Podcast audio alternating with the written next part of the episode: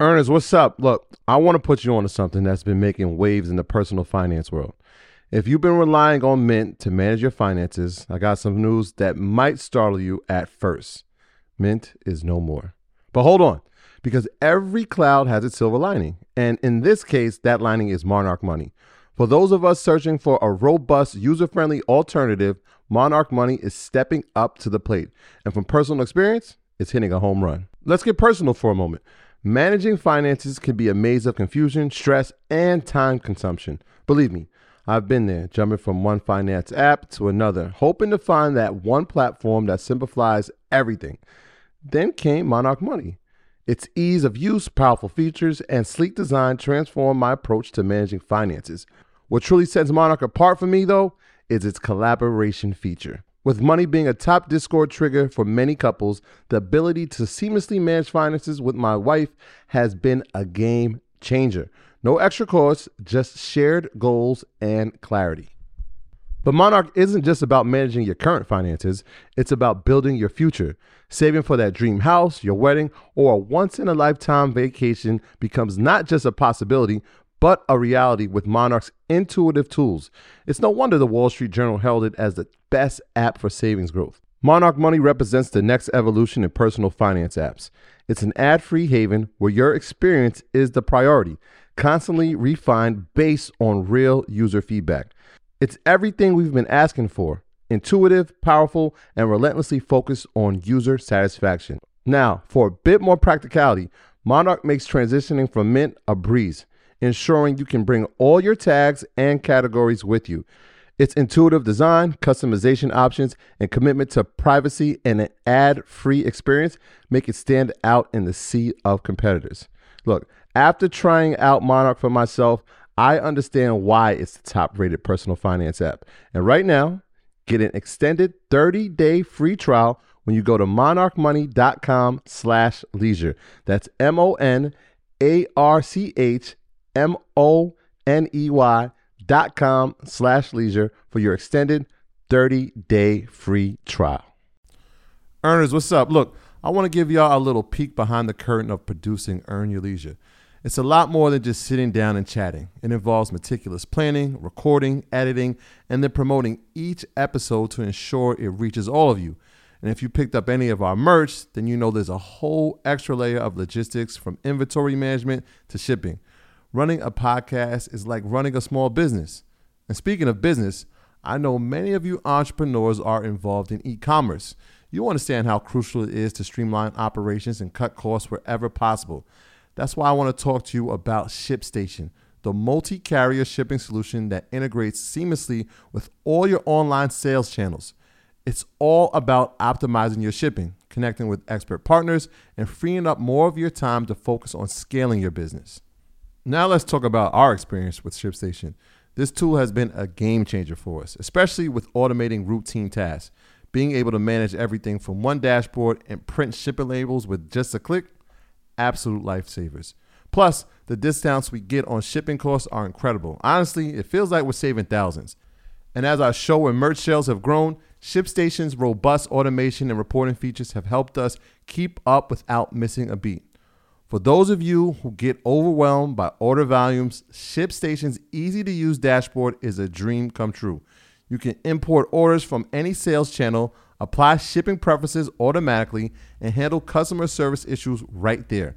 Not to mention the savings with up to 89% off carrier rates like UPS, DHL Express, and USPS.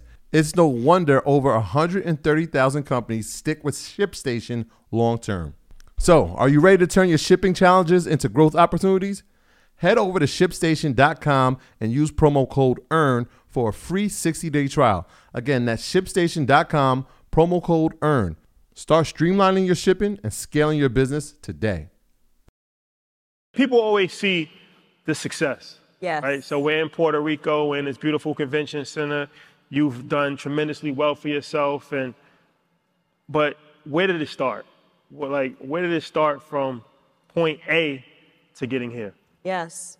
Well, it started with me um, scrapping in high school. like I used to have a lot of fights. I don't know why. Um, but Shout out to Queens. yes, shout out to Queens. It's a New York thing. Wrap it. It's a New I- York thing. It's, I, listen, I'm feisty, and that's the thing. I would be the quiet one. Like I'm quiet. I'm not coming for you, but if you come for me, we about to fight. and listen, I'm gonna give you a run for your money. Like I may not be able to say that, you know, I beat your ass, but but I'm gonna give you a run for your money. You ain't gonna want to come back. I'll tell you that part. So that's where it started. Write that down. Write that down. But I think there's something to that, right? Like even just being a fighter, all of the challenges, I'm very grateful for them now because I think it just it it it helps you to be like I was talking about earlier, relentless, you know? When you have, you know, issues with lights going out and, you know, I would go to the grocery store and have to pay with food stamps. And I would be like hiding in the aisles waiting for my friends and my neighbors to leave so that they wouldn't see me, you know, because I had so much shame around it. And, you know, I wait for them to leave, be very strategic. And then sometimes you get caught and I just leave and walk home from the grocery store and cry. You know what I mean? Just being embarrassed.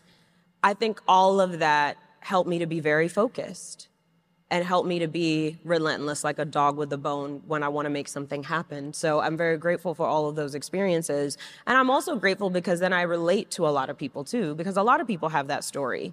Um, and everybody has a story of struggle of some kind. And that story of struggle we think is a disadvantage, it's actually an advantage because entrepreneurship is not easy. Building wealth is not easy. Taking yourself from zero to a lot more is not an easy journey. So if you've had challenges already, great. You're equipped. You ready. You have the right stuff um, in your in your toolbox to get you through the challenges of the journey. Yeah, so this mindset, and I wonder when, I- when I listen to you speak sometimes, I'm wondering that millionaire mindset, is that something that, that you're naturally born with, or is it something that's developed? And I, I wonder because I remember, right, you- it's one of these things when I was younger, I used to write the stories and I'd say, Mom, I'm gonna buy you a mansion one day. And she kept the stories. She's like, Well, Troy, where's my mansion? Where that mention at? Uh, time to pay the piper. right? And so I, I wanted, I mean, obviously you, that was in my mind at that time when I was a young child, but I'm wondering from your journey and being around your community, is that something that you see that is inherently a part of a person's characteristic or is that something that's developed? I think a millionaire mindset is developed, and I think it keeps being developed, right? Like even now, what what has made me so proud of this conference too is that the speakers are changing their flights and sticking around. A lot of speakers dip in and out. They're like, oh no, no, no, no, I'm I'm staying here. I'm gonna hang out, right? that makes me so proud. And and the reason why I mention that is because even when we're far, even when we have New York Times best-selling books and we have eight-figure businesses, there's still so much to learn, right? There's still so much to accomplish and to do, and you never stop learning. So I think you're always working on that millionaire mindset. But I also know that having to go to the grocery store with food stamps and having the, you know, Con Ed come to my door and turn off the lights and all of the stuff that came with that got me very focused on money at a very early age. So I was always curious, like, how are people making money? And I tell the story in my in my book about how I used to babysit for this little girl named Alana. It was a Jewish family. They were so sweet. And it was in Douglaston. And I grew up in Flushing, Queens, right? Douglaston is a much nicer neighborhood. And I would take the bus over there and it was like tree lined streets and it was, you know, big houses. There was three of them. It was, you know, mom, dad, and Alana in this giant house that had so many rooms. I was like, what are they doing with all these rooms? What is this room? It was a formal dining room. I had I was like, what is that? I've never seen a formal dining room before. You know what I mean? And I would open their pantry to like make her a snack and it was like so many options. I was like, wow, one day I'm gonna be able to get those frozen waffles that my mom always says no. It's always those little things, right? Like what was it? Like you wanted Cocoa Puffs and you couldn't get the Cocoa Puffs. Your mom said no because I don't have the money. It's like, but I would I would see that and her mom her father worked from home and the mom would be at work and I'd be like, what do these people do for a living? And I would ask. You know, I was always trying to be a detective, like people who have money, how did they get it? Because I just had no idea. I couldn't fathom, like, how are, how do they have so much? Um, and so learning that, like, that's what I think got me to focus on money is the fact that we didn't have any, right? If we would have been very comfortable, I don't think it would have been a priority to me. You think that inquisitive nature helped shape your career path? Because a lot of times in our communities, we see a few avenues of where we can make money, right? Usually in arts or performing or entertainment. But the fact that you were inquisitive and trying to find out how other people were making money, did that help in, in the way you were choosing the way you were going to go with your career? Yes. And honestly, I didn't really know that as a kid. Like, I didn't know, I saw performers, black performers, I saw black athletes, but really nobody from my neighborhood was becoming an R&B singer or a basketball player, right? Like they might have had hopes and dreams, but I wasn't actually seeing it happen in my neighborhood. So to me, I was just like, I just want to know how. Like, what job y'all got? and I learned like what I had found is like a lot of people were highly educated. So I was like, okay, then I need to go to school. Great, works for me because I'm good at school, right? Like I like to study, I like to learn, I love to read. And so all of those things will benefit me. Just where do I go to school? What pathway do I need to take? Like just break it down for me, show me, right? Like I just wanted, I was so hungry to know. And I was gonna be relentless until I figured it out. So let me ask you this: uh, What moment did you realize you had something special? Good question. I think, you know, what was interesting is I started with a law practice. So I went to law school. I graduated during the 2008 recession, and there were not a lot of jobs available. What kind of law? What kind of law was you practicing? I was actually studying like family law. I actually went to a school that had a specialty in IP law, and I was like, nah, I'm not interested in that. I was like, no, I'm gonna do family law because I wanted to help people. Like family law? What does that mean? Like You know- custody battles and stuff? Well, yes, but also like I imagine doing something like working for a nonprofit. And I remember I sat down with my sister and she had like a neighbor. We had lunch with her and they both sat me down and they were like, listen, you need to get this money, okay? you see these loans? They adding up. Yeah, yeah, yeah. We're not doing the nonprofit thing. Maybe you could do that in the future, but like right now you need to pay these loans back, sis, right? So they had they had to have a talk with me about that. Um, but what was interesting, so I started I wound up starting my own law practice because law firms are often very toxic spaces. And I had interned at a few places and I was like, this ain't gonna last. Like I'm just not the type of person that is obedient enough to work in a corporate environment long term. That's very well put. I know some people like that.